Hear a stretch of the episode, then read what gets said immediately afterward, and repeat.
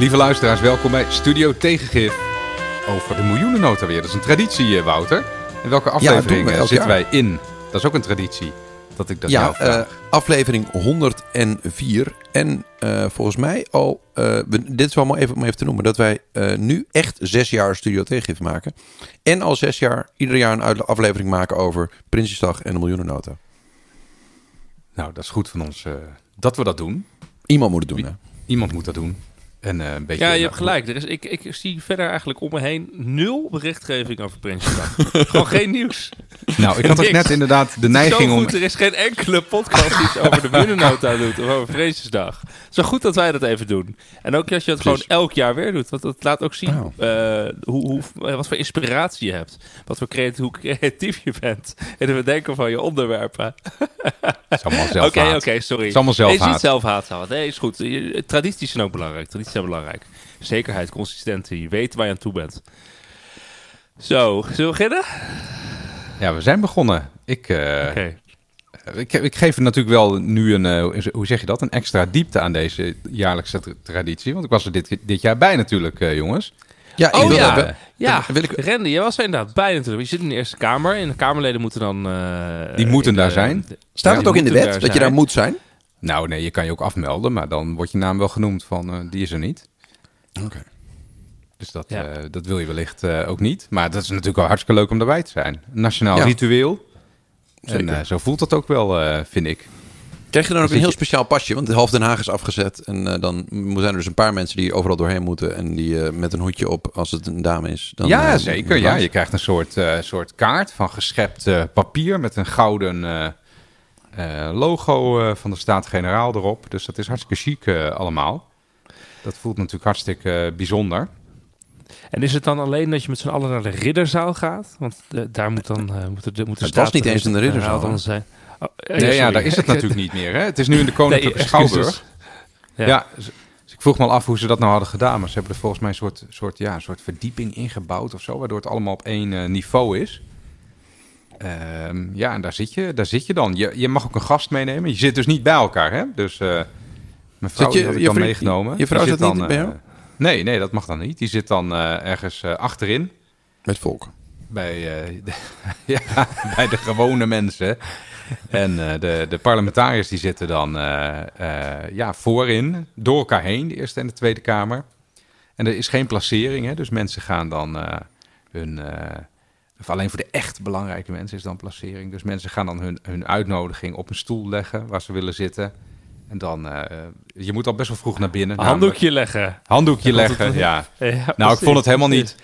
Iemand twitterde daar ook wat over, alsof dat heel ordinair was. Zo heb ik dat helemaal niet meegemaakt, of heb, heb ik dat helemaal niet ervaren hoor. Dus eh, op een gegeven moment eh, wil je wel ergens naast bepaalde mensen zitten, wellicht. En dan leg je, dan leg je hem neer, zodat je ook gewoon weet van daar kan ik straks gaan zitten en dat het niet een soort dikke chaos wordt. Het was helemaal niet eh, dat mensen de, de cameragenieke plek eh, eh, koloniseerden. Althans, zo heb ik het niet gezien.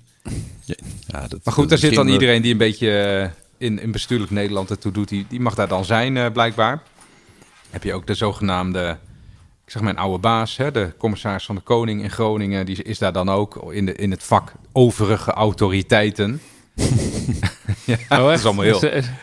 Ja, daar moeten ze dan om lachen. Ja. En er is dan een soort volgorde van naar, van naar binnen wandelen. Dus de, het is dan de, hè, een vergadering van de Staten-Generaal. Dus die zijn er dan op zich eh, als eerst, als ik mij niet eh, vergis. En dan komt op een gegeven moment, eh, het kan zijn dat ik me nou net vergis hoor, dat er komt de Raad van State binnen in cohort naar binnen marcheren. En dan het, en dan het kabinet en dan de koninklijke familie en de koning. En die gaat ook al daarna als eerste weer weg.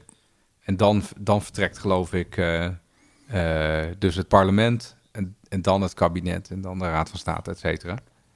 En, en dan de overige En dan de overige gasten en de, de, de genodigden. Ja, dus zo gaat het dan eh, blijkbaar. Nou, leuk, mooie ervaring. Hey, en, Ja, leuk, wat, hoor. wat viel jij op aan de, aan de troonrede? De koning begon met een soort persoonlijke. Hè, van dat was zijn tiende, tiende jaar. Ik weet niet of jullie het hebben gezien, maar zo, zo, zo begon het dan. Dat vond ik heel, eh, eh, heel sterk.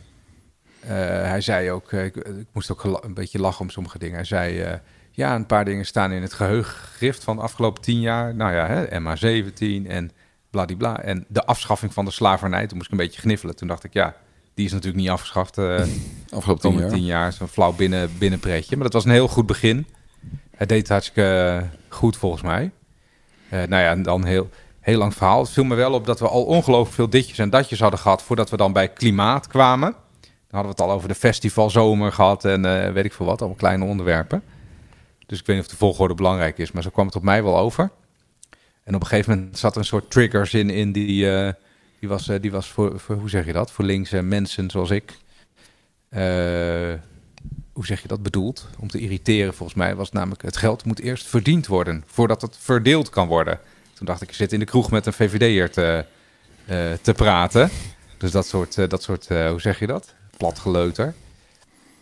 Maar verder, ja, was een goed verhaal. Het, stond, het staat allemaal een beetje... We gaan het zo over de miljoenennood hebben. Het staat allemaal een beetje op pauze natuurlijk.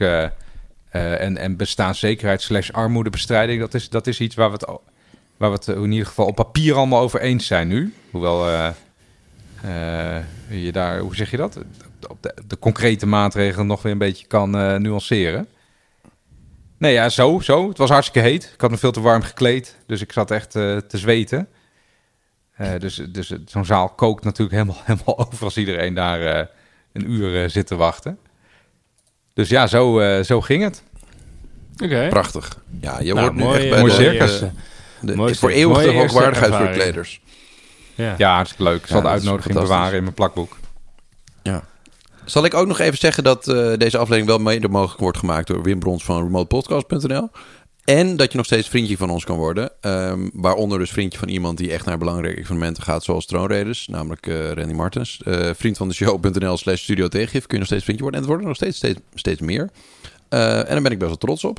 Want dan kunnen wij een hele mooie podcastaflevering blijven maken. Zelfs eh, zoals de laatste aflevering, die ging over eh, ehm, nou, subsidies slash fiscale regelingen. Heb ik van heel veel mensen appjes van gehad. Dat ze het heel leuk vonden dat we weer een oerzaai onderwerp heel diep hebben ontleed. Ehm, dus ik heb echt meerdere mensen gehoord die dat helemaal uitgeluisterd hebben. Eh, dank daar wel. Dank je wel. Meerdere mensen hebben het helemaal uitgeluisterd. Ja, het Ja, was heel heel, veel mensen eh, heel vertellen me dat hè? nooit. Maar Nee. ja, je komt altijd weer op, op in, in gekke gezelschappen dat iemand zegt van ja, nou, ik wist dat helemaal niet wat de fiscale regeling was. Oh, dat meen je dat ook. Dat, ik vind dat heel leuk.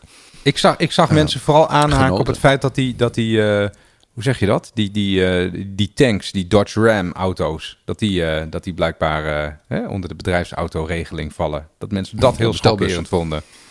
Ja, Ja. Dat, is het, dat is het namelijk ook. Ja, ik vond, en ik wil ook nog eventjes noemen dat we toch wel een reactie hebben gehad. Want in de FD is er een, eh, een opiniestuk van eh, volgens mij iets van de 15 eh, meest, nou, hele prominente economen, allemaal hoogleraren gekomen. En die, die deden wat minder genuanceerd dan wij dat deden. Die zeiden. ehm, eh, leuk en aardig ehm, eh, over die fiscale regelingen eh, en de fossiele subsidies.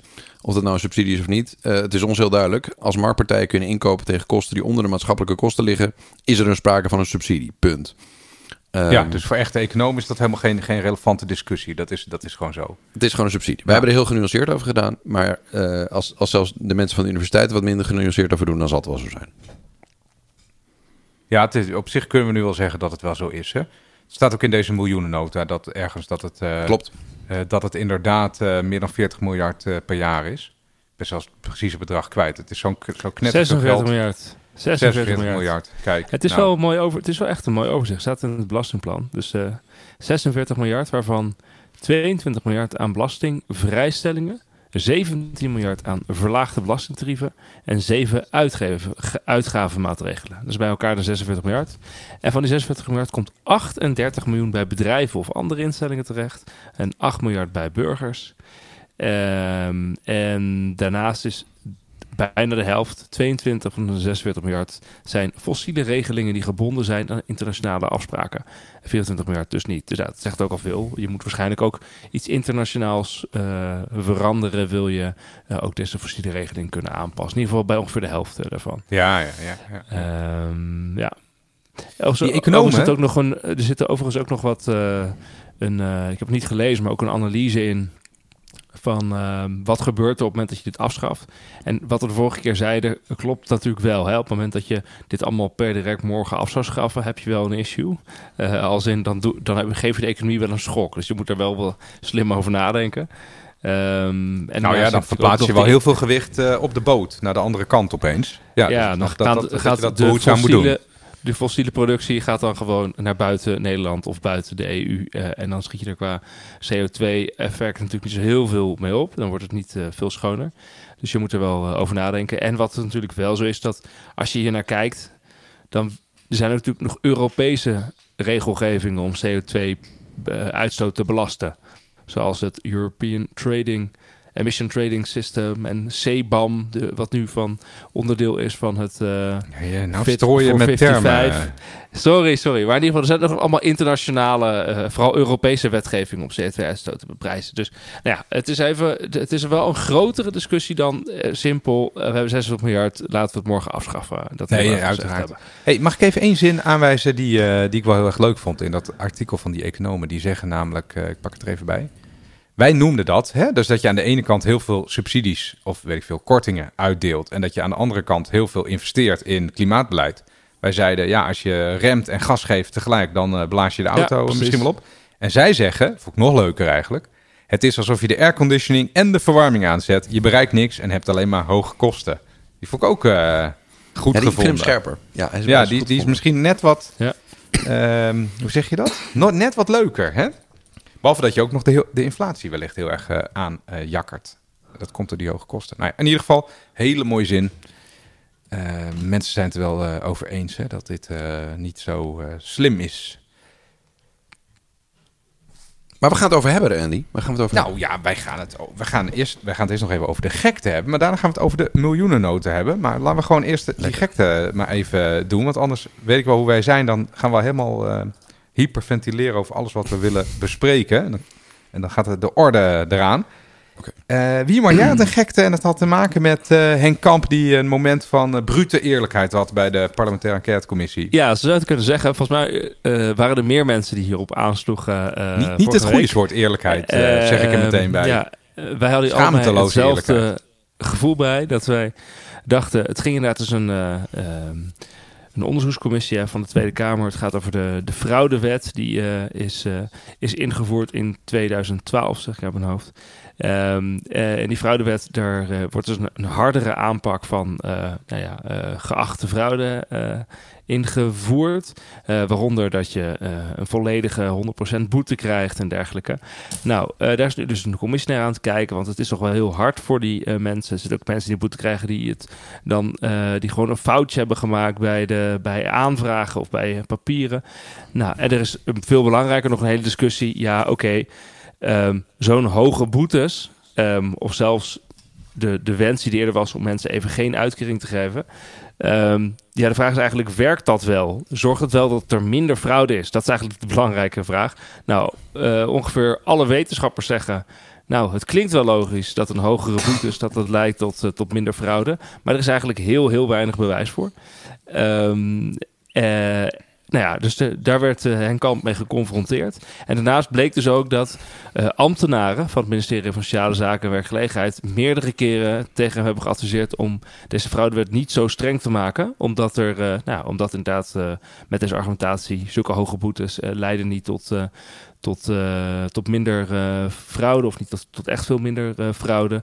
Gemeenten hebben geen ruimte meer om rekening te houden met de persoonlijke omstandigheden, om, om meer vrijheid te gaan, want ze moeten een hoge boete opleggen. Maar het blijkt dus, en ook niet, ja, je kan niet bij kleine fouten burgers meteen als een fraudeur bestempelen. Maar nou ja, die ambtenaren hebben dat een paar keer tegen de heer Kamp gezegd toen hij minister was. Maar die, heeft daar, die vond dat helemaal niks. En hij vindt namelijk gewoon zelf, en dat is dus opmerkelijk, terwijl de fraudecijfers waren dat een klein, echt een klein gedeelte van de uitgezegtigden eh, eh, echt fraude pleegde. 5% of iets dergelijks, nog Ja, minder. minder dan 5%. Vond hij- ja. Meer dan 5% vond Henk Kamp dus dat het veel, veel meer was. Eh, die cijfers konden niet kloppen. Want ja, hij, hij Dat begreep uit de zo, samenleving. ja, Ja. hij voelde uit de samenleving dat er toch veel meer gefraudeerd werd. Ehm, en je kunt eh, niet alleen eh, afgaan op wat je aangeraakt krijgt van je medewerkers. En blijkbaar nu dus ook niet van wat de wetenschap eh, vindt. Ehm, ja, je moet eh, de beleving uit de samenleving moet er wel echt naar, eh, naar luisteren. En dat je dan zoveel mensen uiteindelijk dus eh, de vernieling in helpt, dat is dan even niet zo relevant. Blijkbaar. Ja, ik dat, vind dat voelde hij uit de samenleving. Ja, dat voelde hij uit de Dat samenleving. voelde hij, ja. Nou, dat vond ik, Ja, dat dus de- vond ik dus eigenlijk het meest schaamteloze onderdeel. Wat vond je het meest schaamteloos? Nee, ja, dat, dat, ja, daar kwam jij pas als laatste mee. Maar dat, dat ambtenaren zeggen, hey, hier zijn de cijfers. Zoveel fraude wordt er gepleegd. En dat je dan Mhm. zegt, nee, maar dat geloof ik niet. Want ik voel in mijn buik dat het, dat het meer is dan dit. En Ja. wat, je, wat je nog niet noemt, is dat in het... In het dat, daar kan Henk- Kamp wellicht niks eh, aan doen. Heeft hij ook niks tegen gedaan. Dat in het toenmalige regeerakkoord stond... Ja, we gaan eh 180, miljoen miljoen. ja, Ja. miljoen eh, boeken we in als eh, hè, eh, extra inkomsten als gevolg van fraudebestrijding. Eh, en dat dat regeerakkoord daar dan op zo'n ministerie landt en dat de ambtenaar zegt... hey, eh, waar, is, eh, waar is die 180 miljoen dan op gebaseerd? Ja, op helemaal niks. Dat hebben we gewoon verzonnen, hebben we gewoon uit onze duim gezogen en gaat maar, gaat maar regelen. Eh, en dat is allemaal op, eh, op, hoe zeg je dat? Feiten, feitenvrije onzin eh, gebaseerd. Ja, op onderbuikgevoelens. En het interessant Ja. is nog dat buiten dat, het, dat deze minister ervoor gekozen heeft om niet al te veel te doen met adviezen en feiten die ambtenaren aandroegen, is dat er ook allerlei kritische signalen zijn geweest hè, in de tussentijd. Dus de Raad van State heeft gewaarschuwd, de uitvoeringsinstanties, de gemeente, dat burgers die er echt in de problemen zouden komen en niet meer in een behoefte konden voorzien, een huur niet meer konden betalen. Eh, maar daar is dus eh, niks mee gedaan uiteindelijk. Nee, dat Ik vond het bijna een beetje ook. het soort, eh, dat noemen ze de arrogantie van de macht, toch? Dat het, de- er zat geen enkel eh, greintje van, eh, van teleurstelling of eh, besef van het, eh, van het mogelijk lastig hebben gemaakt van het leven van heel veel mensen eh, bij, bij deze meneer. Dat vond ik Nee, heel. dat, dat, dat is wel uniek, hè? Want de- we zijn nu twaalf jaar later, of dertien, of elf jaar later of zo. En de- die, die wet is een complete mislukking geweest op dat, op dat punt. En die feiten die, die, hij- die hij zo betwist op basis van het gevoel in zijn buik, die klopt ook inderdaad wel. Dus hij zat, hij zat ernaast, maar geen enkele vorm van, van reflectie of zelfinzicht of wat dan ook. En dat, Nee, dat en ook was nog dat totaal hij uniek. ze- ja, en dat hij ook eh, uiteindelijk zegt... Ja, er zijn waarborgen ingebouwd in deze fraudewet. Het was bijvoorbeeld echt verwijtbare fraude. Dus gemeenten hadden vrijheidsgraden. Gemeenten hoefden niet 100% boete Ja. op te leggen. Ehm, en de fraudewet die er lag, dat was een goede wet. Vond eh, de kamp achteraf nog steeds. Ja, nou dat, dat kan je niet serieus menen. En ook mensen die daarna gehoord werden, hoge ambtenaren uit die tijd, zeiden nee, dat klopt echt niet. Eh hè? Dus niet of het een goede wet was of niet, maar ik bedoel, hè, die waarborgen die hij benoemt, die bestonden niet. Die, die, eh, wij moesten dat doen. Dus ja, weet je, dan kles je ook nog uit je nek. Ik vind het best wel ernstig eigenlijk hoor. Want eh, heb je er elf jaar over na kunnen denken. Je mag best toegeven dat je, de fout, dat je een keer fout zat, hè? Eh, Ja, dat is, dat is eigenlijk het ernstige. Je kunt in het moment door de. Want er was toen echt wel een maatschappelijke tendens. Dat kun je niet ontkennen. De, de, de, Ja. de, de Telegraaf stond de hele tijd vol met, Nee, eh, met ja. berichten over mensen die, die fraude pleegden met sociale voorzieningen. Eh, en daar, wordt, daar werd meneer Kamp misschien wel flink door beïnvloed. Dus die dacht, het maatschappelijke sentiment is deze kant op. Maar als je dan twaalf jaar later inderdaad gewoon hebt kunnen kijken naar cijfers van fraude en, en, en effecten van de wetgeving die je zelf hebt geïmplementeerd, kun je best wel een beetje reflectie tonen. Maar je kunt dat dus ook gewoon niet doen. Ja, maar luister nou, Wouter. Wat ben je nou weer mild? Als mensen in het land denken dat er massaal gefraudeerd wordt, dan is het toch ook jouw taak als minister die beschikking heeft tot de beste cijfers daarover en alles kan laten uitzoeken wat hij wil. Dat je dan, als dat beeld niet klopt, dat je dat dan tegenspreekt. In plaats Ik van denk dat niet je dat dat de aanbakkert. taakopvatting van meneer Kamp is. Nee, dat blijkt. Maar dat, Dat is- die, dat is een morele plicht. eh, dan maak ik het heel zwaar. Maar ik bedoel, dat, daar ben je toch ook voor om dan dat beeld te corrigeren. Ik vind het echt. eh, ik vind- ik Ja, het betekent gewoon dat toen triest. ook al sprake was van eh, factory politics. Was toen al. Ja. Zal, ik- ik er even eentje doen? Oh, sorry, Wiemer. Ik, wat ik. ehm, ja, nee, ik denk dat het, eh, dat het eh, klopt. Dat het vooral bijzonder is dat je dan zoveel jaren daarna. dat je dan niet denkt. Oh, misschien heb ik toch wat fout gedaan. Dat vind ik vooral heel bijzonder. ja, geef dat, gewoon toe. Ja, dat, Dat is gewoon het een totale gewoon mislukking geweest. Mensen zijn daaraan kapot gegaan. Het klopt ook helemaal niet wat je zei. Randy, ik wil er even eentje doen in, in, het, in, het, eh, in de categorie... Na de oorlog heeft iedereen het, in het verzet gezeten. Ehm, de, Ja, we hebben iemand in ons midden die aan de. Hoe zeg je dat? Die- het bij het rechte eind had. Dat is wel De- even leuk om te benoemen. De eh, inbreng van de fractie van de Partij van de Arbeid... tijdens de behandeling van deze fraudewet was als volgt. De leden van de fractie van de ja, maar geschreven door, geschreven door wie? Of ga je dat Ja, dan komt dat aan zo. het eind? Oh, sorry, eh, sorry, sorry. willen Ja. al het mogelijke doen om fraude aan te pakken, maar niet overgaan tot het schenden van mensenrechten. Het zou zeer bedroevend zijn dat in ons land mensenrechten aan de kant worden geschoven, enkel omdat een minderheidsregering graag tegemoet wil komen aan, de, aan vooroordelen en gevoelens onder haar bevolking ten opzichte van fraudeurs met sociale uitkeringen. Ehm, de, de toenmalig beleidsadviseur van de- deze fractie eh, op sociale zaken heeft dit volgens mij heel erg goed opgeschreven. Eh, vooral die focus op mensenrechten spreekt mij heel erg aan. Ehm, en dat we die niet eh, op basis van vooroordelen en gevoelens onder de bevolking eh, aan de kant mogen schrijven. Dat, eh, de hulde daarvoor. Jij kent die, eh, die, staat, die naam staat eronder, geloof ik, hè? Ja, Ja, ja, ja. ja, heb je Ja, goed gezien? klopt, ja. Heb je goed gezien, Wiemar? Klopt, ja. Ik weet Ja, het dit- dus nog echt heel goed. Dat, dat, dat, dit, dat, dat deze wet langskwam. Dat je als medewerker zit te lezen. En dat je echt denkt, wat gebeurt hier? Dit kan toch niet dat je dit zo eh, gaat zijn. invoeren. Maar tegelijkertijd, Wouter is helemaal gelijk. De, de, eh, de tendens of het maatschappelijk gevoel was toen totaal de andere kant op. Was, was op de hand van Kamp. Uiteindelijk heeft een hele grote meerderheid in de Tweede en Eerste Kamer voor eh, de fraude gestemd. Ja, 110 zetels of zo, of zoiets, hè? Ja. Dat, dat is best Maar had veel. jij dan Ja. toen wel, dat klinkt en nu is het natuurlijk wederom makkelijk om te zeggen van ja, ik had het allemaal voorzien en ik schreeuwde al moord en brand. Maar had, had jij wel het gevoel van oké, ik moet hier even flink aan de bel trekken, want dit gaat echt levens kapot Ja, maken? dit gaat, gewoon, dit gaat gewoon fout. Dit gaat gewoon helemaal fout. Iedereen waarschuwde ervoor. Het was duidelijk dat het niet op eh, feiten gebaseerd was. Dus ik dacht, eh, als ik dan toch voor een Kamerlid een inbreng moet schrijven, dan eh, hak ik er ook even goed in. Want eh, ik heb het wel geprobeerd heel netjes op te schrijven, volgens mij. Het was heel genuanceerd eh, hoe je dat eh, voorlas. Maar wel dat je gewoon merkt, ja, dit is op basis van gevoelens, onderbuikgevoelens. Het gaat echt eh, in strijd zijn met de rechten van mensen. Mensen gaan heel erg in de problemen komen. Mensen worden als fraudeur neergezet. Je geeft hoge boetes. In het oorspronkelijke voorstel volgens mij zat dus ook dat je, geen, dat je gewoon een tijd geen uitkering zou krijgen.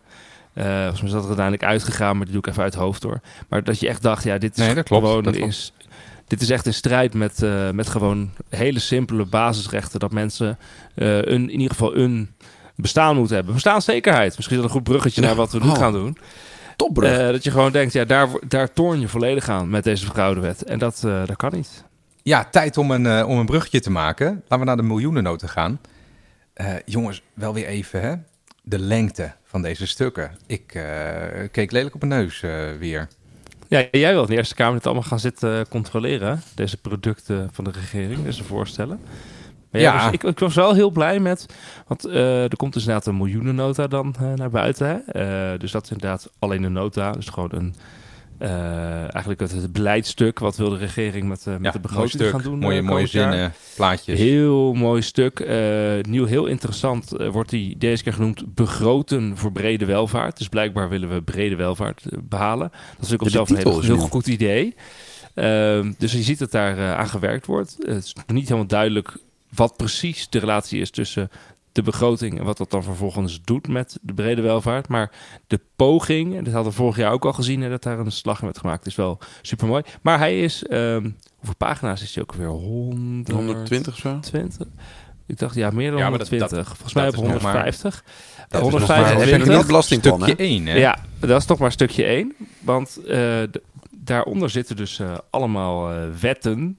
Eh, en eh, dat zijn er dus behoor- Want uiteindelijk moeten natuurlijk wetten goedgekeurd worden als de overheid geld wil uitgeven of de overheid geld wil eh, innen. Dat moet een wettelijke basis hebben.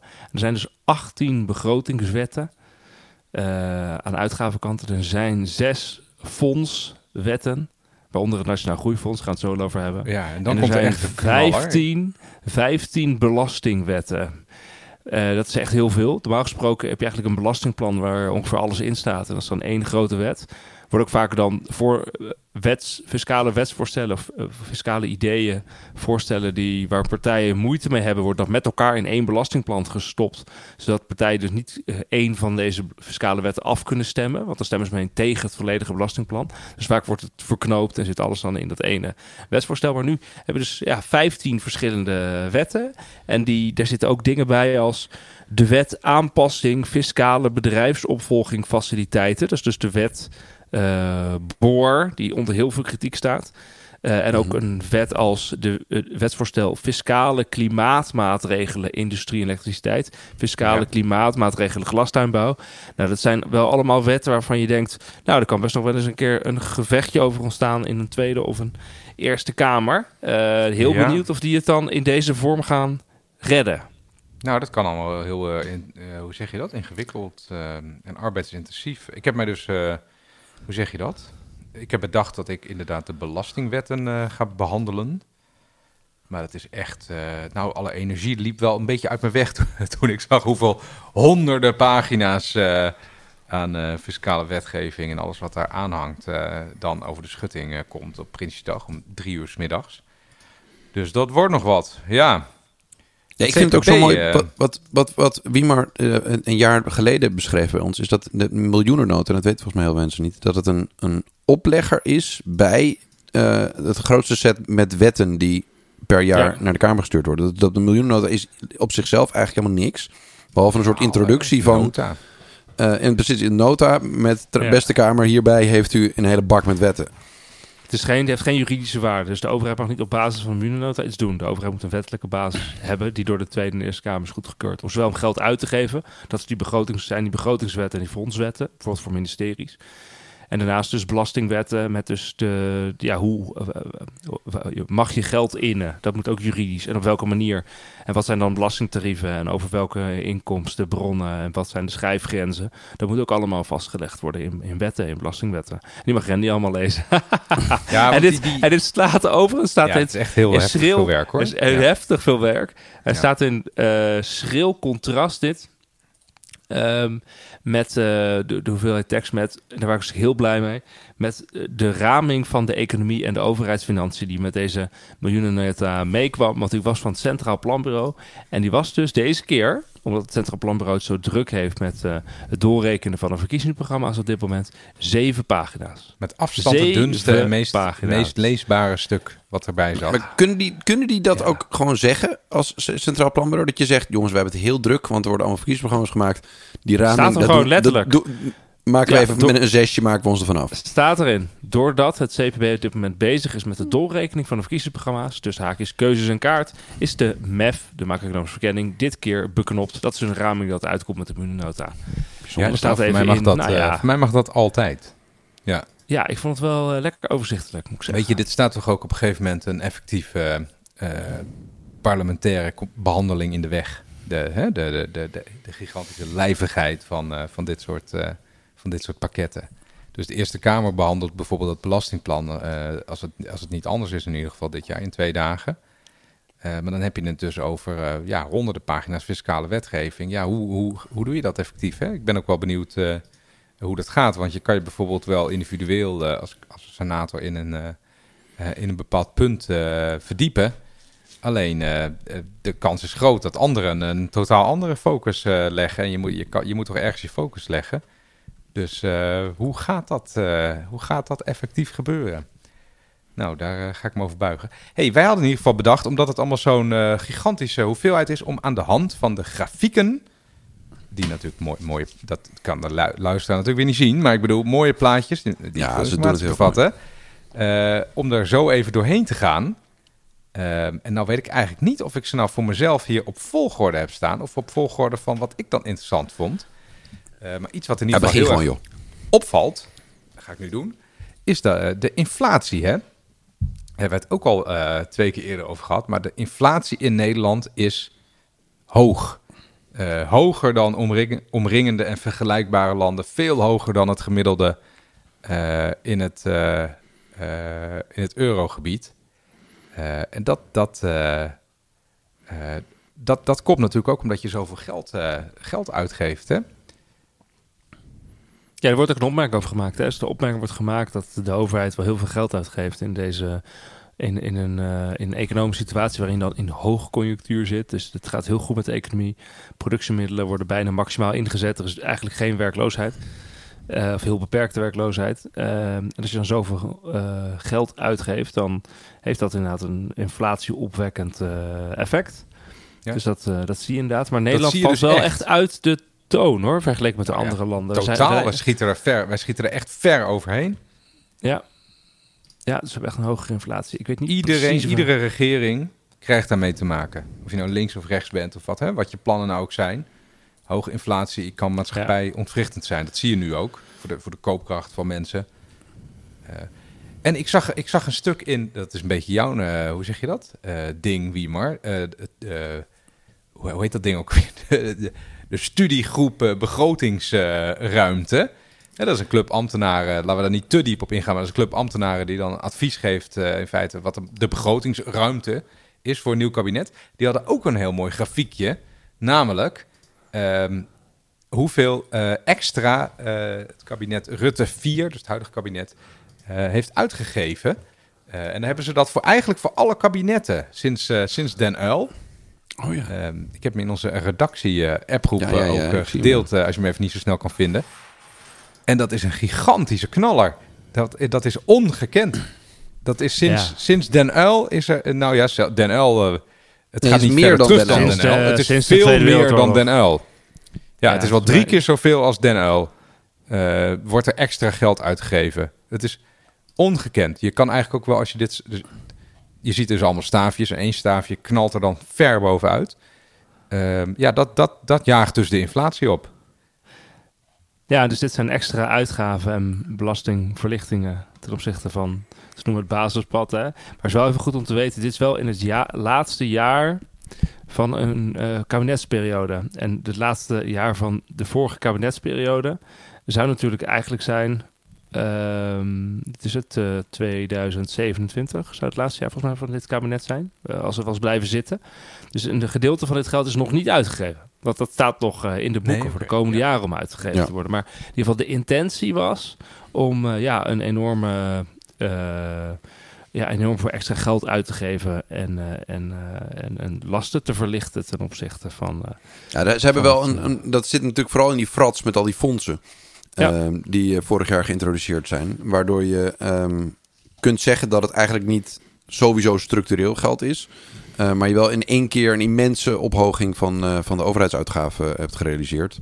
Eh, en wat je nu ook al ziet, is dat er weer allerlei discussies ontstaan om de geldmiddelen die in die fondsen zitten, voor allerlei eh, ja, politieke wensen eh, in te zetten, anders dan ze aan dat fonds te besteden. ja, maar dit Ja, is daar is wel een beetje een pijnlijk voorbeeld van, eh, eh, van met die accijnsen.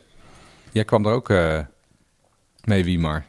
Ja, en wat je dus nu ziet, dat is natuurlijk mooi dat in de, eh, als je van politiek eh, spel houdt, maar je ziet natuurlijk nu in de Munenota discussie, dat, of Prinsjesdag discussie, dat de VVD nu zegt, ja, de middeninkomens in Nederland, daar moet ook goed voor gezorgd worden. Niet alleen voor de eh, laagste inkomens in Nederland. Je ziet dat dus in deze, ook is het een demissionaire kabinet, dus met een wat ze noemen beleidsarme begroting. hè, Want je mag er niet te veel doen als eh kabinet is gevallen. Maar wat ze wel doen is de, de armoede bestrijden. Dus ze hebben een, een, een koopkrachtpakket, noemen ze dan, van 2,2 miljard euro, of 2,3 miljard euro. Eh, en wat ze daar vooral mee doen is eh, zorgen dat er minder mensen in armoede leven. Dus eh, kan je in die CPB-rametjes ook mooi zien. Er zouden, zonder dat de overheid wat zou doen, zouden er volgend jaar eh 5,7% van de, van de mensen in Nederland zouden in armoede leven. Nu door dat beleid wordt dat, door het koopkrachtpakket wordt het 4,8%. En bij kinderen, kinderen onder de armoedegrens, eh, is de daling nog sterker. Die is niet 7% zoals in de eerste raam, maar wordt nu 5,1%. Nou, wat doet het kabinet dan? Die verhoogt het kindgebonden budget. En dan vooral overigens voor, voor zowel voor het eerste en het tweede kind. En vooral voor het tweede kind. Want je weet dat gezinnen die meerdere kinderen hebben, dat het dan eh, duurder wordt. En dat die echt last hebben om, eh, om, eh, aan om rond te komen. Huurtoeslag wordt verhoogd, de arbeidskorting wordt verhoogd. En de, de, de algemene heffingskorting, daar hebben we vorige week over gehad. Dat is dus ook een fiscale regeling. Het, wo- het wordt heel, het wordt heel moeilijk te volgen wellicht Ja, nu sorry, voor mensen die niet Maar- gepromoveerd zijn in de staatshuishoudkunde. Maar wat, er, wat, er, wat, er, wat ik probeer te zeggen... Wat is, daarmee dan? Ja. Wat ik probeer te zeggen is... de, de mensen in de bijstand krijgen gewoon eh, een grotere korting op hun belastingen... eh, dan ze... dat doet de regering voor komend jaar... om deze groep tegemoet te komen. Maar dit is dus een koopkrachtpakket voor armoedebestrijding. Dus voor lage inkomens. Ik ik maak het bruggetje nu. Ja, ja, middeninkomens. Ja, vind ik aanloop. Middeninkomens. die eh, hebben niet een enorme. eh d- daar wordt minder voor gedaan in die zin, deze miljoenennota. Dus de VVD zegt nu. Ja, middeninkomens die rijden in auto's. eh, dus die moeten nu een hogere accijns betalen op benzine en diesel. Want vorig jaar was het een, hadden we een accijnsverlagingen. Omdat de, eh, omdat de prijzen toen door de, door de energiestijging zo aan het eh, toenemen Door het waren dak gingen. Ja. eh, door het dak gingen. Dus die, ehm, ja, ze zeggen nu, oké, de accijnsverhoging die nu vanaf 1 januari weer aangekondigd wordt, het kabinet, die willen we terugdraaien. Dus de acci- geen accijnsverhoging op benzine en diesel. En hoe gaan we dat betalen? Het kost 1,2 miljard.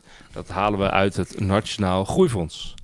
Bedoeld om Ehm, bedoeld om- verduurzaming te Verduurzaming ja, om, te, stimuleren. om- te Ja. investeren in het, in het verdienvermogen van Nederland eigenlijk. Of het verduurzamen van de economie. eh, maar vooral om het eh lange termijn groeipotentie van de Nederlandse economie te, te versterken. Dus eigenlijk wordt er nu gewoon een keuze gemaakt om te zeggen... nou, we gaan op korte termijn middeninkomen steunen. Eh, en dat gaat ten koste van het lange termijn groeivermogen van de Nederlandse economie. Want dat is wat er gebeurt op het moment dat je accijnsverhoging niet door laat gaan... en wel dan ook minder gaat investeren vanuit het Nationaal Groeifonds. Ja, ik, ik moet zeggen dat, dat eh, ik ben altijd een beetje kritisch op fondsen. Ik weet eigenlijk niet zo goed. eh, Dat komt omdat je ooit bij het ministerie van Financiën gewerkt hebt. En die hebben een. Ja. Die, die, die krijgen vanaf Vroeger waren die een dag van aanname Ja, dat fondsen richten slecht ze- zijn. richten ze iedere dag een fonds op eh, op een of andere manier. Maar het nadeel van fondsen is dus, ik ben ook weer niet principieel, hoe zeg je dat, een be- bezwaard of zo. Maar het nadeel van fondsen is dus dat ze altijd weer gevonden worden wanneer de politiek een greep in de kas wil doen. En Dat het, Ja. Je doet het omdat je dat geld structureel apart wil zetten voor belangrijke doelen, langjarig, stabiel beleid, bladibla, et cetera. Gemeentefonds, noem maar op. Ja, en dan gaat de benzineprijs een keer een beetje omhoog. En dan wordt, hup, dan doet de VVD een, vol- een greep in de kas van zo'n fonds. Wat bedoeld is voor het precieze tegenovergestelde eh, daarvan. Dus ja, nou, ik vond het, ik vond het heel... eh, je moet zorgen dat je niet cynisch wordt. Maar ik vond het een beetje typisch. eh. En ze zeggen Ja, eigenlijk, de, de, de airconditioning heeft nu al hard genoeg aangestaan. We gaan nu weer even de verwarming flink wat hoger we gaan nu zetten. weer even flink weer knallen met die fossiele subsidies. Verwarming er tegenin. Maar er worden ook andere dingen gedaan. Dus de, de verkeersboetes gaan met 10% omhoog. Die worden 10% duurder. Dus als je volgend jaar te hard rijdt, dan mag je 10% meer betalen. Ja. En de accijns op alcohol en tabak, die mag blijkbaar wel omhoog, volgens de VVD. En we gaan al meer belasting betalen. In ieder geval de, de, de hogere schijven. Je komt eerder in de hogere schijf van Ja, de inkomstenbelasting. Van 75.000 die eh, gaat... Nee, sorry, die gaat niet naar het vanaf 80.000, maar vanaf 75.000 eh, inkomen per jaar moet je in de hoogste ja, schijf zitten. ja, het moet dan toch ergens vandaan komen. ja, dus check, een- eh, check wordt, eh, hoe zeg je dat? Ik weet dat jullie geen checkroker zijn, eh, jongens. Maar dat, eh, dat wordt enorm veel duurder. Hè? Want eh, op een of andere manier was er dus eh, veel check. Hè? Je, je weet wel, zo'n zakje tabak eh, waar je dan zelf een sigaretje van rolt. Voor de Wij weten wel wat check is. jonge, jonge luisteraars. Nou, heel veel mensen weten dat niet meer, Wouter. Oké. Jonge mensen vapen, hè? Oh ja, dat is waar. Ja, die doen Ja, die dat wordt, ik sta dat wordt niet met de jeugd. Die vapen op het schoolplein. En die rollen geen check, zoals dat vroeger dan was. Want dat is goedkoper namelijk dan voorgedraaide sigaretten. Qua accijnsen. En daardoor is het dus ook goedkoper. Maar een pakje check wordt, wordt wel 4,20 euro duurder. Nou, dat is ook eh, een knaller. Ik denk niet dat ja, je moet eh, dus nu meer dan, je moet toch nog meer dan een tientje gaan nu betalen voor, eh, voor 20 sigaretten, toch? Als ik het eh, goed eh, Als ik het goed lees, las. ja. Nou, dat is best Ja, duur. Dus, dat is best duur. Dat is best duur. Ja. Ja. En rokers eh, houden niet, gaan niet minder roken daardoor, eh, blijkt eh, steeds uit onderzoek. Dus dat is echt gewoon een greep in hun eh, Ja, maar wel meer belasting eh, betalen. portemonnee. Ja. Dus Nee, niemand, ik- niemand gaat voor die groep opkomen, vermoedelijk. Maar dat, dat vond ik wel heel opvallend. Dat Ja, is natuurlijk dat- een... eh, Ze voelen ook heel goed aan dat de tendens is van welke eh, politicus gaat eh, zijn lot verbinden aan het zijn Aan- van een roker. Terwijl, checkroker. terwijl Ja. ik, ik, ik, ik zou, nee, niet. dit, dit, dit, dit kan ik wel even zeggen. Ik zou wel eens een, willen, een vergelijking willen zien met het aantal Kamerleden dat hiervoor stemt en zelf rookt. Er ik weet niet, ik kom eh, geregeld in het Kamergebouw. Ik- daar ik wordt heb daar veel geen, eh, gepaft hoor. Er wordt ik heb er veel geen gepaft. cijfers over. Maar je hebt, je hebt net als Henk Kamp, heb jij anekdotisch, eh Ik- anekdotisch bewijs. Ik Dat gooi maar slechts, iemand slechts zijn. een balletje op. Ja, ik denk wel, een ik wel, dat- ik denk wel dat Kamerleden Veel genoeg gepaft. verdienen om die, eh, om die, eh, om die Ja, 10 euro precies. per pakje te kunnen betalen. Dat, eh, dat denk ik maar, wel, ja. maar ik wilde eigenlijk wel even wat over een wat serieuzere eh noot zeggen over de miljoenennota. En dat, is wel, dat vind ik wel interessant, zeker in deze dimensionaire periode. Dat de miljoenennota wordt natuurlijk. Dat, dat is een nota bij de wetten. Dus de wetten, die, die, dat zijn de begrotingen van alle ministeries. Wat ik interessant vind, is dat wij behandelen de miljoenennota nu al een jaar op zes op, rij, op een rij. Dat de, de tendens van hoe dat, die is ingestoken nu helemaal draait om brede welvaart, bestaanszekerheid. En dat het de onderwerpen die het zelf noemt. Dus we noemden net al dat de kop is geworden begroten voor brede welvaart. Dat kinderen in armoede ehm, en gezinnen in armoede aan de onderkant van de samenleving als eerste punten worden genoemd als waar de, ehm, deze begroting zich op richt. Dus ehm, je kunt zeggen dat het beleidsarm is, maar de keuzes die je maakt om wat je als eerste noemt als ministerie van Financiën als, als belangrijk aan een begroting, dat zijn eigenlijk ook politieke keuzes. En daarmee sorteert dit kabinet dus heel duidelijk voor op ehm, de verwachting dat de discussie over de miljoenennota zal gaan over wat doet u op het gebied van bestaanszekerheid. Want ze zijn Ja. de, de maatregelen die in het zonnetje worden gezet, zijn allemaal eh, fiscale dan wel uitgavenmaatregelen die gaan over het stimuleren van mensen in kwetsbare situaties. En dat, dat vond ik wel een heel mooie tendens die door het hele stuk heen liep. Ja, maar zo het enige wat deze, omdat ze het, meten nu. Ja, het komt ook omdat het natuurlijk het enige echte nieuwe beleid is wat dit kabinet voert. Want alleen echt het koopkrachtpakket zit erin. Ten opzichte van wat al bekend was dat er qua beleid gevoerd zou worden. En het klopt inderdaad. Volgens mij was het dus vorig jaar dat het Centraal Planbureau voor de eerste keer die armoedecijfers ging, ging ramen. Uh, ging ramen wat zal ontwikkeling zijn. Dat had toen al meteen effect toen de energiecrisis uitbrak. Hè, dat daar meer op gestuurd eh, zou worden.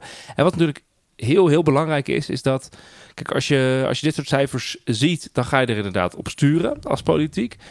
Maar ehm, er is natuurlijk nu ook een commissie bezig, een commissie Sociaal Minimum. Dus die is ook mhm. aan het uh, berekenen wat, uh, uh, hoeveel mensen leven er in armoede. Kan je rondkomen van het sociaal minimum op dit moment? Dus het is zo'n belangrijk thema. En goed om te weten dat volgens mij Net voor de zomervakantie is er in de Tweede Kamer een motie aangenomen, volgens mij bijna kamerbreed, dat het aantal mensen in armoede niet boven de miljoen mocht stijgen. Dus toen en dat was natuurlijk onlangs nieuws dat het wel zo. Ja, en op het moment dat deze zomer toen duidelijk werd uit die nieuwe CPB-raming dat het wel ging gebeuren, wel meer dan een miljoen, omdat eigenlijk vooral die corona-noodsteun, uh, sorry, corona, uh, energie-noodsteun, uh, Energie. dat dat af zou lopen per 1 januari. Ja, toen was duidelijk, oh, er moet extra koopkracht komen voor deze, voor deze groepen. Ehm maar je hebt gelijk, uh, Wouter, en Randy ook. Uh, wat je meet, dus welke indicatoren je laat zien, wat je raamt, wordt heel bepalend voor wat je vervolgens, uh, wat je vervolgens doet. Want je gaat erop sturen. En het is inderdaad natuurlijk wel gewoon duidelijk dat dit te maken heeft met brede welvaart. dat, dit is, maar het is toch een hele leuk om te noemen, Wiemar. Dat, dat, ik weet nog, dat was twee jaar geleden. Toen heeft voor het eerst het CPB in de MEF, de, de macro-economische verkenningen, dus de, de, de, de koopkracht- en armoedecijfers opgenomen. En toen hebben wij dat benoemd in Studio Tegif als dit is interessant, dat ze dat opeens zijn gaan meten. Uh, toen zijn we daar helemaal op ingezoomd. Um, en wat je nu ziet, is dat de hele tendens van de miljoenennota draait om bestaanszekerheid. Um, dus dat onderwerp is in, in twee jaar als een soort van uh, mini-voetnootje gegaan naar waar het allemaal om draait.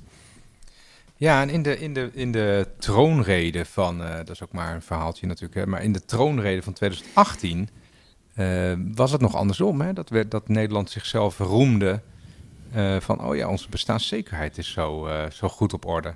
Dus dat is, ook, dat, de, dat, is ook, dat is ook blijkbaar compleet omgedraaid. Ik vraag me ook wel af, is het nou omgedraaid of wilden we dat allemaal niet zien toen? Want dat was natuurlijk ook nog in de... toen kwam net die toeslagenaffaire uit, daarna geloof ik. Um, dat speelde toen natuurlijk ook al massaal. Maar dat wilde dat dat werd dan toch niet gezien of zo. Dat is iets wat me, dat wij, wat me heel erg fascineert. Dat, dat blijkbaar honderdduizenden mensen daar tegen een miljoen uh, in zo'n situatie zitten en dat er gewoon geen, geen, ja, geen aandacht voor is in uh, ja. de publieke opinie. Uiteindelijk is het toch ook gewoon, ook toch, uh, dat is een beetje cru, maar het is ook tijdgeest. Dus we hadden het net over Henk Kamp die in 2012 zo'n fraudewet invoerde. het zou ja. natuurlijk nu nooit meer kunnen in, deze, in dit tijdsgewicht waar we nu leven. En tien jaar geleden ging het over overheidsfinanciën, schuld, een tekort wat niet te groot mag zijn, dat soort zaken allemaal. Nou, dat zien we nu ook echt wel minder terug in de, uh, in de miljoenennota. En wat duidelijk is dat, dat het Centraal Planbureau uh, armoedecijfers gaat ramen, is natuurlijk ook gewoon ook mede een gevolg van de tijdgeest. Inderdaad, dat het als belangrijker wordt gezien. En ik denk dat het een push heeft gekregen door die, door die energiecrisis, uh, heel duidelijk. Ja. Ja, ik moet ook zeggen dat um, ergens is Nederland een beetje politiek instabiel land. Ja, dat is er geen gewaagde opmerking uh, tegenwoordig meer. Maar uh, de, de perceptie van wat de bedoeling is met het beleid... Hè, dat, is, dat, dat wordt toch een beetje in zo'n miljoenennota... wordt er echt een hoofdlijn uh, neergelegd. kan, kan blijkbaar in tien jaar tijd totaal omdraaien. Of in minder, minder dan tien jaar tijd. Dus, dus, dus kon je in 2000, weet ik veel, 2013 kon je nog geen 100 miljoen euro uitgeven... zonder dat je daar extreme politieke tam, eh, trammeland over moest maken. Uh, nu klotsen de, de, tientallen miljarden klotsen je om de oren op een of andere manier. Uh, het, het, geld, hoe zeg je dat? Er wordt zoveel uitgegeven dat het dus ook, dat is een andere grafiek, mm dat het ook weer niet lukt hè, om het uit te geven. Dus er is sprake van gigantische onderuitputting, zoals dat heet. Ja. Kun je dat dus, even een beetje uitleggen voor normale mensen? Ja, nou ja, dat betekent dat je, dat je zegt: ik ga 100 euro uitgeven, maar dat, dat, het, dat het niet lukt om meer dan, uh, meer dan 90 euro uit te geven, bijvoorbeeld. Omdat je gewoon uh, geen aannemer kan vinden of het spul wat je wil kopen is niet, eh, eh, niet te krijgen. Eh, dus eh, heel erg lang was, was die onderuitputting eh, was, was onder de 1%. Dat wordt dan gezien als een, eh, als een normale en acceptabele eh, grens. Kan je zeggen, oh ja, maar dat is ook niet veel, een procent. Maar we hebben het natuurlijk echt over gigantische bedragen. Hè? Dus het is niet eh, alsof, je, alsof je thuis met, met 100 euro naar de supermarkt eh, gaat. Dit, die werken heel veel mensen aan. Honderdduizenden Ja, mensen op deze werken aan het begroting is uitgeven van 1% geld. is, is 4 miljard. Ja, ga- gaat gewoon om miljarden euro's. Ja. Het gaat om miljarden euro's, ja. En het eh, percentage wat, wat nu niet lukt om uit te geven, dat explodeert. Dat is nu in 2022 was dat ja, 3,5 procent. Normaal is dat dus minder dan, minder dan een procent. En dat heeft ermee te maken dat, dat personeel gewoon niet te krijgen is. En dat zit, zit vooral op infrastructurele projecten en defensieuitgaven. Ja. Ja, dat, is, dat is gewoon niet, eh, dat is niet te krijgen. En dat, dat, dat leidt tot een hele grote meevaller op de begroting. Dat klinkt positief. Maar dat is natuurlijk een, een teken van groot onvermogen. Dat je plannen maakt die je niet waar kan maken. En wat ook heel raar is, dat die, dat die, eh, eh, die meevallers hè, die dan zo ontstaan, die worden, ook in- die worden ook ingezet als dekking. Terwijl die plannen die blijven gewoon bestaan. Dus dat is eh, compleet inconsistent, eh, zou, Het is niet ik dat je denken. volgend jaar opeens wel al dat personeel hebt om je infrastructurele projecten te doen. Of, Nee, ja, ik bedoel, als ik een plan heb om een huis neer te zetten voor, van een miljoen en het lukt mij niet om een aannemer te vinden, dan zeg- dan ga ik, en begin, begin ik ondertussen dat geld al anders uit te geven. Maar volgend jaar wil ik dat huis nog steeds bouwen. Dan kom ik toch volgend jaar geld tekort. Dus Ja, er zit wel een andere verwachtingswaarde in. Je hebt natuurlijk eh, iedereen die ooit wel eens bij een ministerie of bij een ambtelijke organisatie heeft gewerkt, die, die, die kent wel de, de geintjes die gemaakt worden. Dat eh, aan het begin van het jaar iedereen nog een beetje voorzichtig zit, maar aan het eind van het jaar eh, iedereen zijn best moet doen om het budget uitgegeven te krijgen, omdat het anders volgend jaar van de begroting geschrapt wordt. Ehm, er is- zit wel een verwachtingswaarde in dan dat wanneer jouw organisatie of departement het in een bepaald jaar niet al te eh, goed gedaan heeft qua prognose en daadwerkelijke uitgaven, dat ze volgend jaar er wat eerder mee beginnen om te zorgen dat het geld echt wel uitgegeven wordt. Dus Ja, wat dat betreft zit er wel wat in. Dat is, dat, is niet, dat is volgens mij niet, niet mijn punt. Eh, mijn punt is dat, je, als je het geld ondertussen al uitgeeft, dan heb je het dus, op, dan heb je dus niet meer. Dan doe je dus twee keer uitgaves van, van hetzelfde geld. Nou ja, in ieder geval, het kabinet zegt, eh, zegt dat, dat, dat ze wel verwachten dat, dat dit dan beter wordt. Dus dat, dat moet ook beter worden, want het is, het is, heel, het is nogal wild eigenlijk. Maar eh, het komt dus door een, door een gebrek aan personeel. Maar die, die krapt op de arbeidsmarkt. Dat, dan kom ik weer bij een ander grafiekje. Eh, die krapt op de arbeidsmarkt, die blijft, eh, die, die blijft waarschijnlijk alleen maar bestaan. Hè? Dus er, er komen steeds meer ouderen. En er zijn, er zijn nu al heel lang meer, meer vacatures dan er werklozen zijn. Dat, Ja, het is belangrijk om te zeggen, dus de werkloosheid is 3,6% nu in Nederland. Dat is gewoon een van de laagste cijfers super ooit. laag. Met laagste cijfer in de afgelopen 20 jaar. Eh, en de verwachting is ook niet dat dat eh, enorm gaat toenemen de komende, komende 4, 5 jaar. Hè? Eh, dat is natuurlijk het mooie trouwens aan, dit, aan dit eh, hele, deze miljoenennota. Dus de miljoenennota gaat over komend jaar. Maar je kan ook, dat heeft het Centraal Planbureau natuurlijk gedaan, ook, die heeft het ramingen gemaakt voor het nieuwe kabinet. Dus hoe ziet het eruit in 2028 als het nieuwe kabinet klaar is? Eh, als ze niks doen, hè? Dus als ze moeten, er zijn verkiezingsprogramma's en moet een worden gemaakt. Maar Ja, ze gaan Als er- van alles doen. Ja. ze gaan van alles doen. niks maar, doen. Maar, maar als ze niks doen, wat gebeurt er dan? En dan zie je dat de werkloosheid gaat er naar van 3,6% naar 4,8%. Dus nog een beperkte stijging. En ook sowieso eh, op lange termijn is, dat, is het een hele lage werkloosheid, 4,8%. Maar je ziet dus dat de personen in armoede, dat stijgt echt van, eh, van 4,8 naar 6,1 procent. Dus dat is een hele interessante. Want dat betekent dat eigenlijk straks zo'n commissie sociaal minimum... die komt natuurlijk met een advies dat het sociaal minimum omhoog moet. Dan moet er dus structureel moet het sociale minimum omhoog in Nederland. Dat gaat ook heel veel geld kosten, want dat, dat doe je niet. eh, hè, er moet een, iets voor bedacht worden. Maar zonder dat je dat doet, zie je al meteen dat het tekort op de begroting... dus tekort, het EMU-saldo noemen ze het dan... dat gaat van 2,9 procent van het bruto binnenlands product komend jaar naar 3,8% bruto binnenlands eh tekort. Dus dat je over de begrotingsregels heen heb je een tekort van ongeveer 40 miljard euro op de begroting. Eh, het structurele saldo, ik zal het even uitleggen, dat het saldo van de overheidsfinanciën geschoond voor de conjunctuur. Dus je kijkt naar hoe de conjunctuur uh, ervoor Kijk je wie staat. we nu nog overhouden. Ja, ja, Ja, ik heb nu- nu- nu- nu wordt dat, is een, dat is een. Oké, maar structureel tekort op de overheidsbegroting van 3%. 3%. Nou, als je dat jaren en jaren achter elkaar hebt en je hebt een heel beperkte groei van je economie, dan kom je op hele hoge schuldniveaus eh, eh, uit. Dus In als je 2028 niks doet, dan knalt die schuld de, de lucht in. Dat, Ja, dat wil je en eigenlijk zeggen tegen ons. Dat wil ik zeggen. En wat belangrijk is, is dat toen het vorige kabinet begon, hadden we rente van ongeveer 0%. Hè, dus toen was geld lenen was gratis. Dat was ook de reden, of was dus een, een negatieve rente. Dat was de reden waarom al die fondsen er werden neergezet. Maar nu staat het op ongeveer... Ja, geld was gratis in die zin. Mhm. Je kreeg dus geld toe. Nu zie je dus dat we hebben nu ongeveer 3% rente. Eh, voor de, dat is nu ongeveer het niveau. Als je dat doortrekt, dit met 3% rente tot het jaar 2060, zie je dat je op ongeveer 150, 160% schuld komt van het bruto binnenlands product. Dat zijn, dat zijn enorme hoogtes. Eh 160% van het bruto binnenlands product. Dan Italiaanse nu lachen toestanden. wij dan, ja, wij lachen dan om Italië en, en andere landen. Maar daar ga je dan als Nederland naartoe. Dus deze miljoennota is ook wel een beetje stilte voor de storm. Hè? Want het is, het is, het is nu gewoon leuk, één jaartje. We gaan een koperig pakket maken en dergelijke. Maar er moet zoveel gebeuren door een nieuw kabinet in de komende paar jaar. Als je kijkt naar eh, eh, overheidsfinanciën, bestaansminimum, klimaatmaatregelen. En dat wordt echt wel een hele grote uitdaging.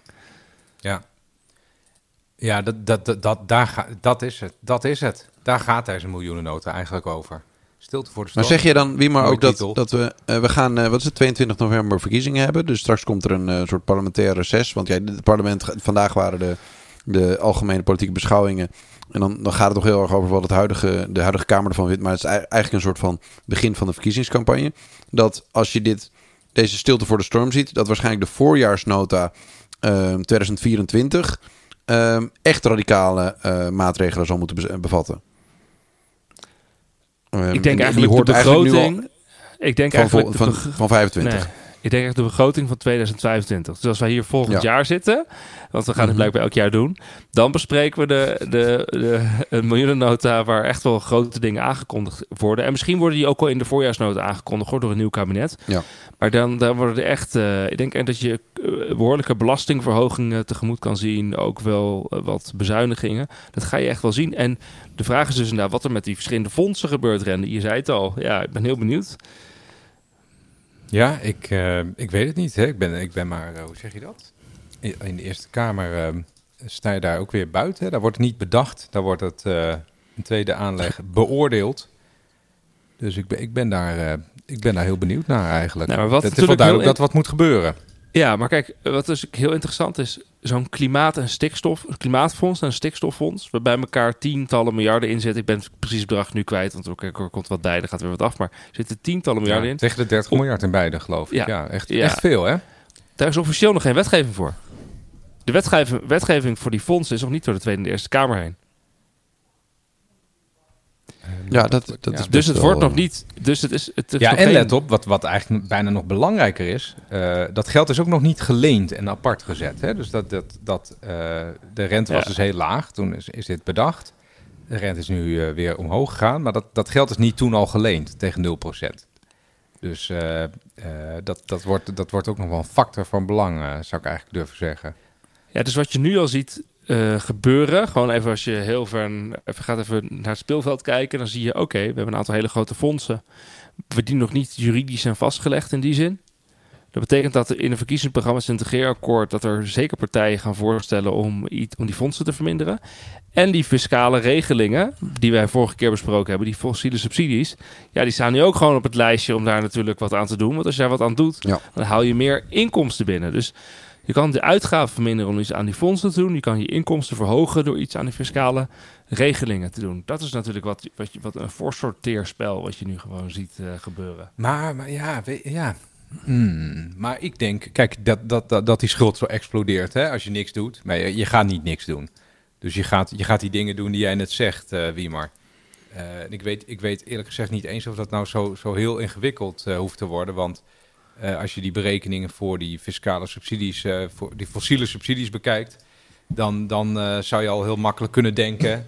zo makkelijk is het ook allemaal heus niet hoor. Maar dan zou je al wel kunnen denken, oké, daar, kun je, daar kun je het dan halen, hè? Ehm, maar, maar lukt... Ja, lukt waarom is nou- dat niet zo dan? Waarom is dat niet zo, het. Randy? Dat, dat, dat, is zo. Daar kan je het, daar kan je het dus halen. Als dat 48 miljard is, of wat ja, dat was het? Per jaar, ja. Dus dan kan je, dan kan je behoorlijk je staatsschuld mee onder controle brengen door... eh, maar daar had ik een stukje over geschreven. Eh, hè, als je het hebt over begrotingsdiscipline... dat is toch een iets... In Nederland zijn we het allemaal wel een beetje mee eens, hè? Ja, er moet begrotingsdiscipline zijn. Dat feit dat wij menen dat we dat hebben... is ook eh, een reden dat wij, dat wij af en toe inderdaad... jij zei het net al, eh Wiemar... dat we dan een beetje neerkijken op Italië en Frankrijk... Eh, maar hebben wij nou wel zoveel begrotingsdiscipline? Ja, aan de uitgavenkant eh, wellicht. Hoewel daar, het geld daar behoorlijk eh, klotst aan die kant inmiddels ook. Maar aan de inkomstenkant was, was, was de berekening van die fossiele subsidies... was tot, tot zes maanden geleden was hier nog... dat het 4,5 miljard euro is per jaar. En nu hebben ze het nog eens een keer goed bekeken. Nu is het tien keer zoveel. Hoe gedisciplineerd ben je dan? Ja, maar Eh, dat, met- gaat vooral, dat gaat vooral over, heb je inzicht in wat, waar je geld eigenlijk aan Ja, uitgeeft? En nou, ja dat, hoort, dat daar toch bij, Ja, zou die- ik denken, of ja, niet? Die, die, is, die is heel beperkt. Dat sowieso. Die, die is nou heel Ja. beperkt. Daar, daar, er waren verbeteringen mogelijk, om maar zo te zeggen. Die bleek heel beperkt te zijn. Ja, Ja, dit gaat vooral in inzicht eh, op de, de, het gebruik maken van bepaalde regelingen. Dus hoeveel eh, mensen maken er daadwerkelijk gebruik van een regeling om een bepaalde belasting niet te hoeven betalen of een bepaalde korting te hebben op een belasting. En dat is hetzelfde. deelt, als je in de winkel zegt, ik verkoop eh, normaal een, eh, iets voor 10 euro en ik zeg ja, als je er drie koopt is het 20 euro. Ja, hoeveel krijg je dan niet? Hoe vaak krijg je die 10 euro korting die je biedt dan niet? Kun je dat echt daadwerkelijk becijferen? Dat is ontzettend lastig. En dan zie je dat we een heel oogopgeleid ambtenarenbestand hebben.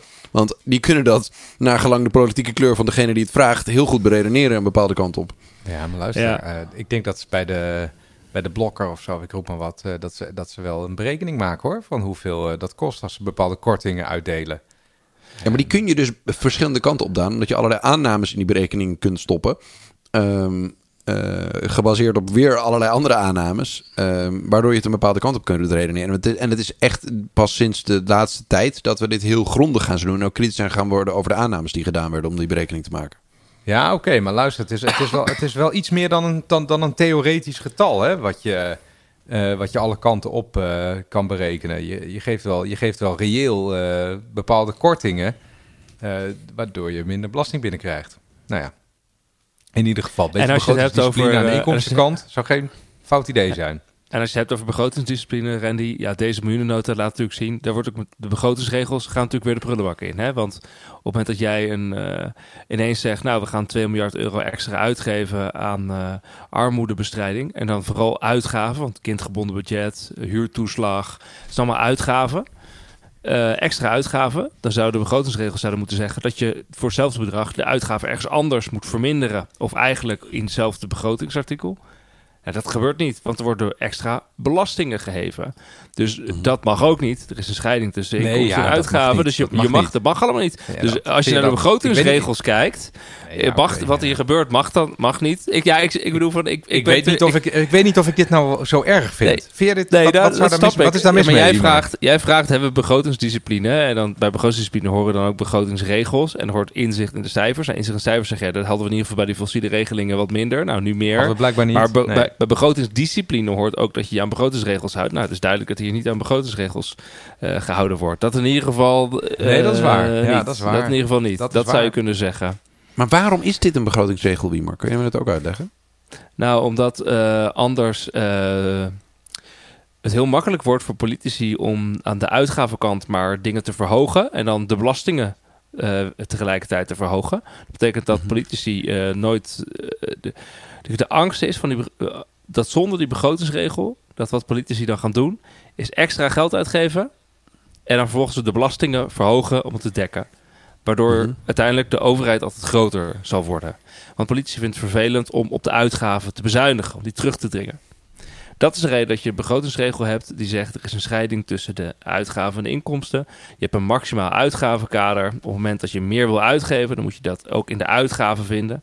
En aan de inkomstenkant heb je ook eh, de, de, de last. Nou, eigenlijk zie je in deze begroting precies gebeuren waar je vanuit die begrotingsregels bang voor bent. Namelijk dat inderdaad de uitgaven worden verhoogd En dat wordt niet gedekt met uitgaven ergens anders verminderen. Of in ieder geval niet volledig, maar er wordt door belasting wat extra ophalen. Ja. Ja, dat, is, dat, is, dat zou je kunnen zeggen hier. Ja, oké. Ja, ja, ja. Nou, in theorie, eh, ja, ik ben het, ik ben het, een, ja, ik vind het niet zo kwalijk in dit geval. Ik vind het logisch om als je ziet dat de armoede oploopt, ehm, dat, je dat, dat je dat bekostigt met extra belastingen. Ja, dat is heel politiek gekleurd. Ehm, maar Ja, maar zich ja, dat ben qua, ik ook. be- be- Tegenwoordig, be- ja. qua be- begrotingsbegeleid is het vrij logisch. Ehm, eh, want iedere bewindspersoon wil eh, een voorpagina van de krant hebben met extra geld voor hupseflubs. Eh een hobbytje van de mensen die ooit op mij gestemd hebben. Ja, Ehm, ja, ja, ja, ja. ja kijk, de, de discipline verzwakt natuurlijk wel als je, hoe zeg je dat, als de politiek heel instabiel is. Dat, ja, dat, maar dat Ja. kan je zeggen, daar, daar verander je verder niks aan. Dat is, dat is hij nu. Dus je krijgt straks een nieuwe regering met nieuwe plannen. Ja, en nieuwe regels. Maar in ieder geval, eh, ja, je kan in ieder geval zeggen dat eh, de, de- dit is niet volgens de eigen begrotingsregels. Aan de andere kant kan je volgens mij ook zeggen, het is gewoon een, inderdaad een kabinetsbesluit, demissionair gesteund door een heel groot gedeelte van de Kamer om, eh, om hier iets voor te doen. En dan zijn Ja, de begrotingsregels Ja. even wat minder van Dat belang. Dat is natuurlijk gewoon de politieke werkelijkheid. Ja, ik heb ook een motie, dat wij dienen niet zoveel moties in daar, maar ik heb ook een motie mede ingediend dat inderdaad de armoededoelen eh alsnog gehaald moeten worden. Ja. Het kabinet een beetje aan te moedigen om in ieder geval, in, ieder geval eh, in actie te komen op die groeiende armoede. Dat, dat, dat vind ik echt belachelijk dat je, dat je in, een, in een tijd dat de economie nog steeds hartstikke goed groeit. Hè?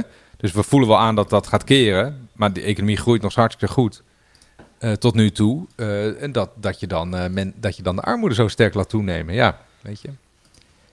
Eh, En dan moet je toch wat doen met, eh, met de adviezen van de commissie Sociaal Minimum. Die gaan volgens mij in oktober of november uitkomen. Dus zal en alle- minimumloon wilde jij het nog een beetje over hebben.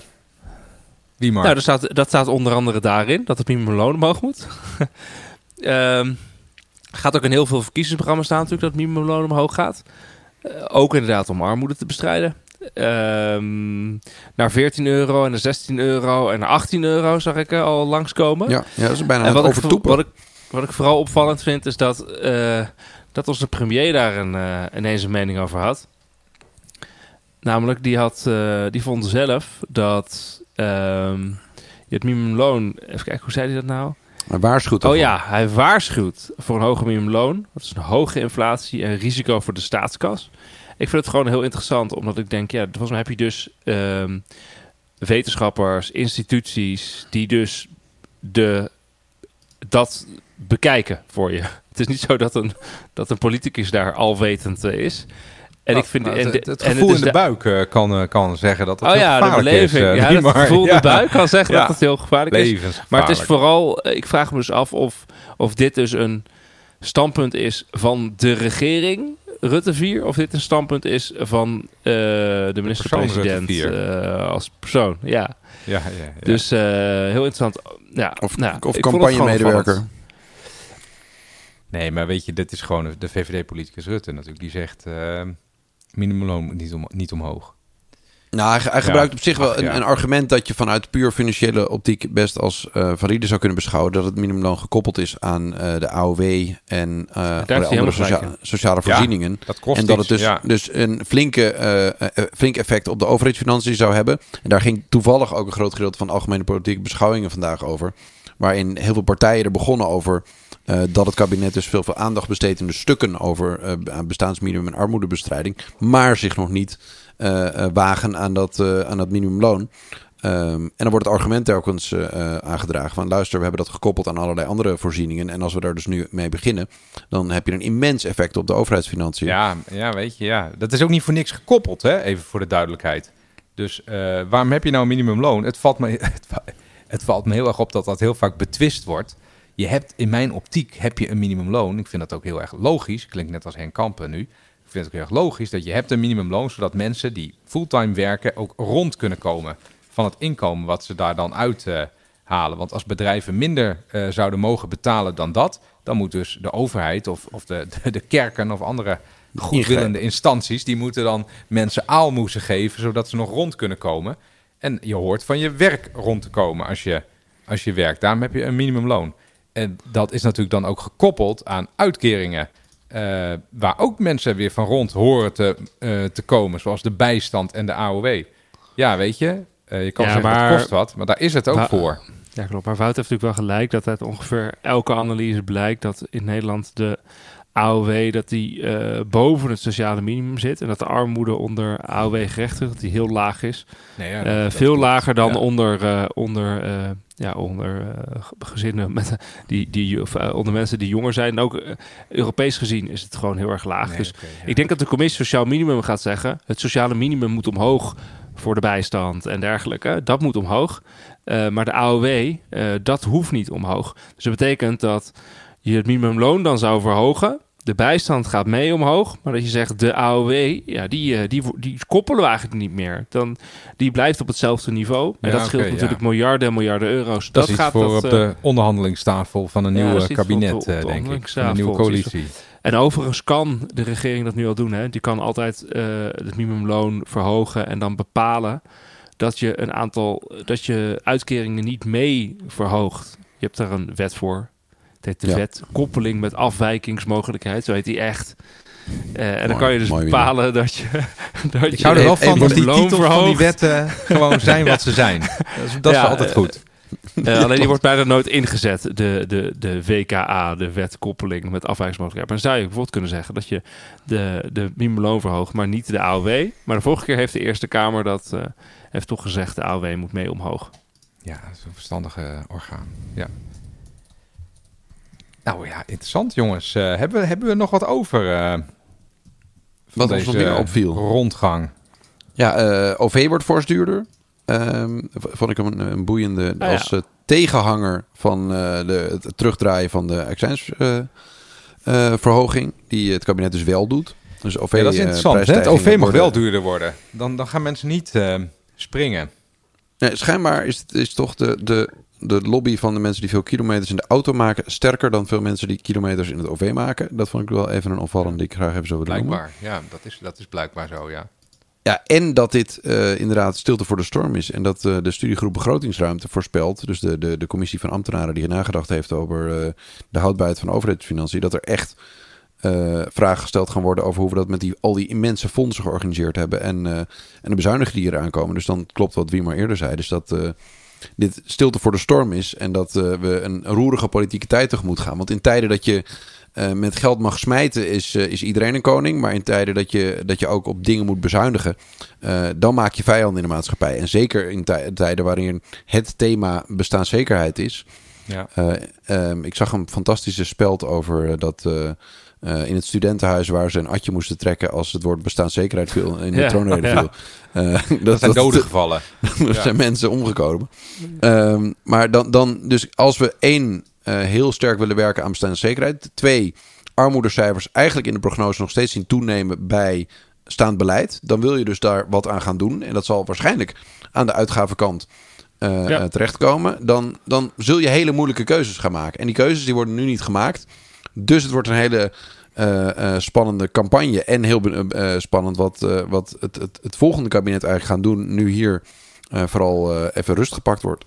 En wat natuurlijk spannend is, moeilijk. is dat eh, het wordt sowieso moeilijk, maar wat is natuurlijk spannend is dat we hebben er eerder over gehad dat bij de vorige kabinetsformatie, toen de rente zo laag was en de staatsschuld ineens veel lager bleek dan eerder verwacht, ehm, en dat die kabinetsformatie zo lang duurde.